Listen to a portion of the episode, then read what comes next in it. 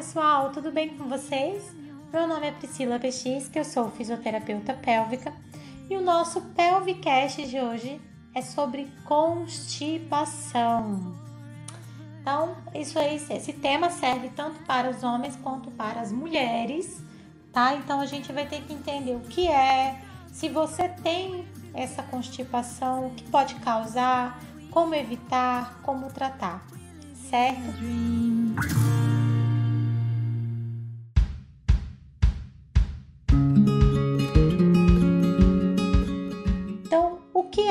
constipação?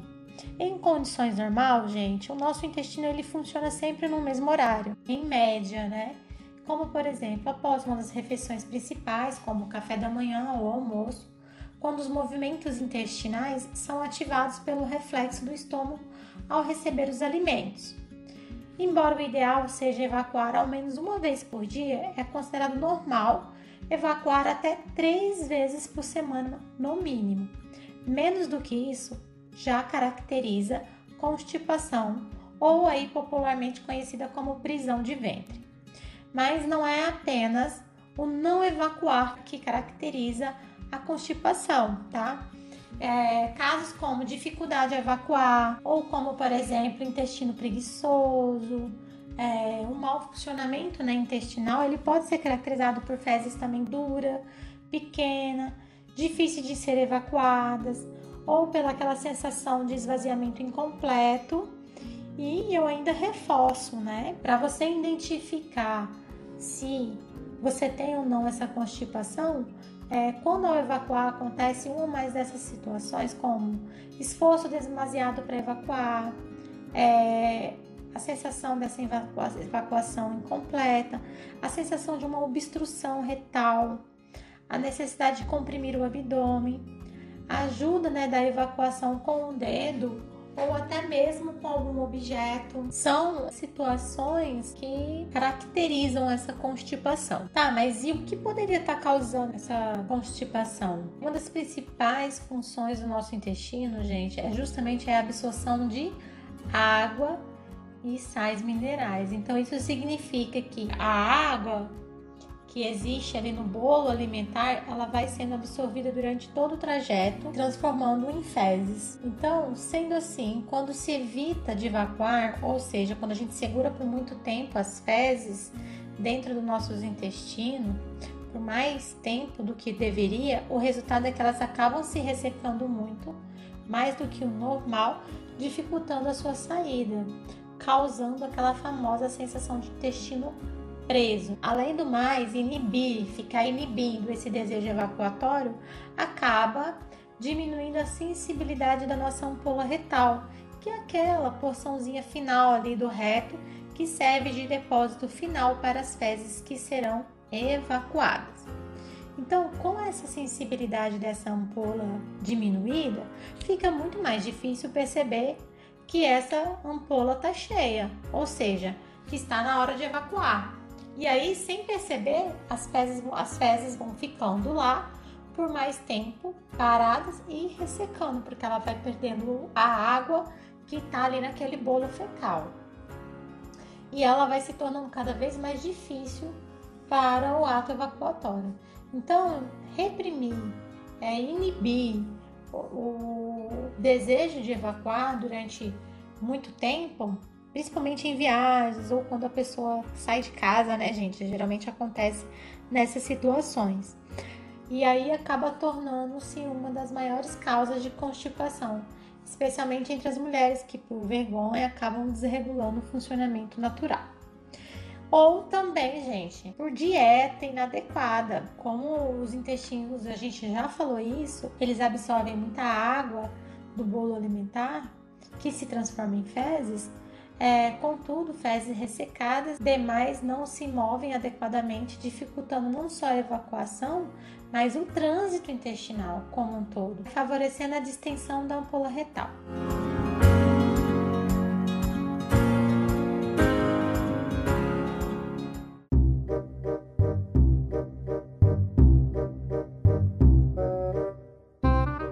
Para evitar o ressecamento fecal, é justamente fundamental que a dieta rica em fibras seja também muito rica em água e gorduras de boa qualidade.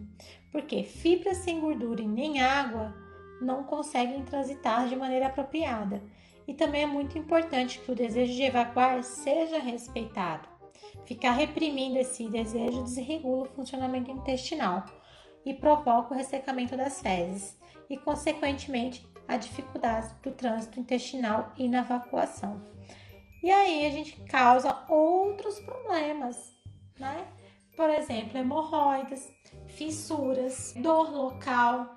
Então, qualquer coisa que cause dor na região anal, como fissuras e hemorroidas, acabam fazendo com que a pessoa tente é, evacuar o mínimo possível, para justamente fugir da dor, né? E aí acaba iniciando um ciclo vicioso, onde evacuar torna-se cada vez mais doloroso e complicado. Então é importante a gente pensar nesse num todo, tá? E aí como evitar a constipação?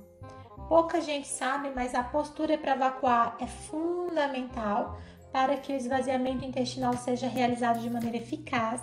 E aí, para quem está acompanhando os nossos Pelvicast, eu sempre venho falando também da nossa página no Instagram, que é pelvicfuncional. É, e também nós estamos agora com uma outra página que é exclusiva para os homens, que é pelvicman.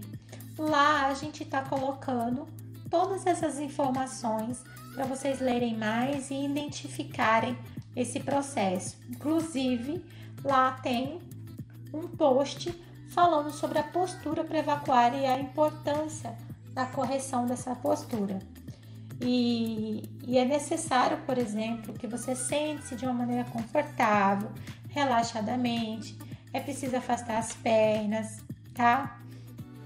É, o tronco ele deve estar inclinado levemente para frente e os pés apoiados mais ou menos num banquinho, onde a gente consegue uma altura aí de 15 centímetros, para a gente melhorar o ângulo da nossa ali ampola retal, bem no, na porção final. Então é complicado, né, gente? A gente fazer essas correções comportamentais, porque muitas coisas vêm com a cultura né? Então a gente acaba tendo uma dificuldade em vencer uma questão, seja psicológica, seja de postura, que acaba interferindo. Então é interessante todos nós estarmos atentos aos conceitos das novas gerações, que vocês aceitem naturalmente sem preconceitos a forma correta de evacuar, é, não se, não se tornar pessoas constipadas, né, no futuro. E aí também é importante manter um acompanhamento regular com o médico, seja o ginecologista, o fisioterapeuta especialista, que aí vai avaliar todas as condições gerais do seu assoalho pélvico, especialmente o músculo pubo-retal e todas as condições da mucosa também, né? Que é a pele que reveste o reto ali internamente. E qual é o tratamento, né, para constipação? Eis a questão é um tratamento que já tem que ser multidisciplinar, tá? É, então, pensando na fisioterapia, é, praticamente todos os nossos problemas de assoalho pélvico e o sucesso para o tratamento vai depender da precisão do diagnóstico.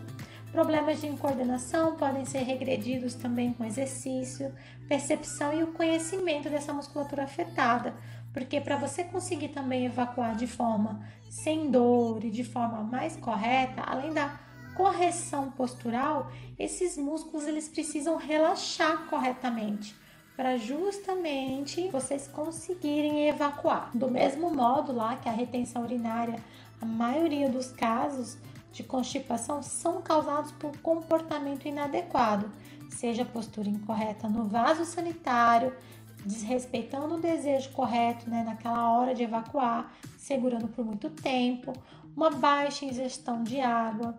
Então, desse modo, a primeira etapa é tratar sempre a parte psíquica do problema, ou seja, fazer o que chamamos de reeducação, você reaprender a fazer as coisas corretamente. Estar atenta para perceber e reconhecer esse desejo, respeitar o momento é fundamental.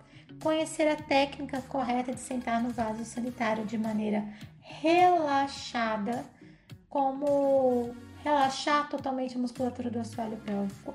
Muitas vezes esse relaxar requer treino e isso é uma prática que deve ser exercitada continuamente, tá? E nós também temos que identificar os componentes físicos do problema. Então a gente tem que examinar com precisão o estado desses esfíncteres anais, especialmente o músculo pubo-retal, que ele é importantíssimo na evacuação.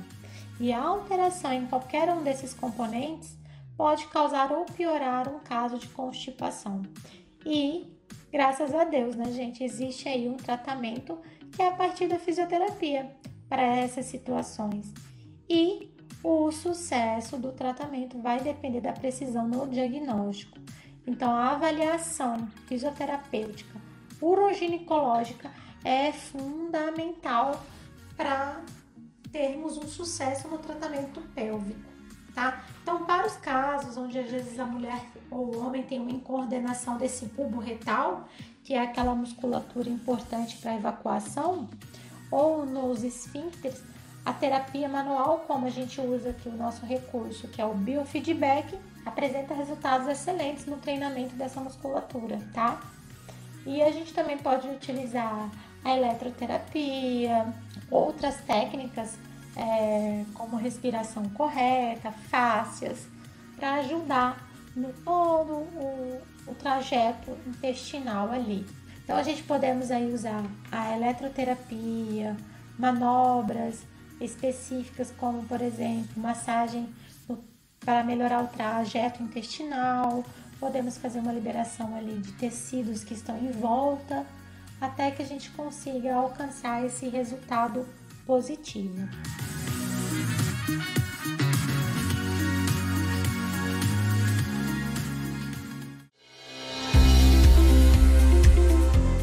Certo, pessoal? Espero que eu tenha ajudado a vocês a identificarem esse padrão de constipação e que vocês possam procurar um tratamento quanto antes, seja é, preventivamente, tá? Ou caso já esteja instalado o problema, procure o fisioterapeuta especialista para ajudar vocês nesse tratamento. Um abraço, gente!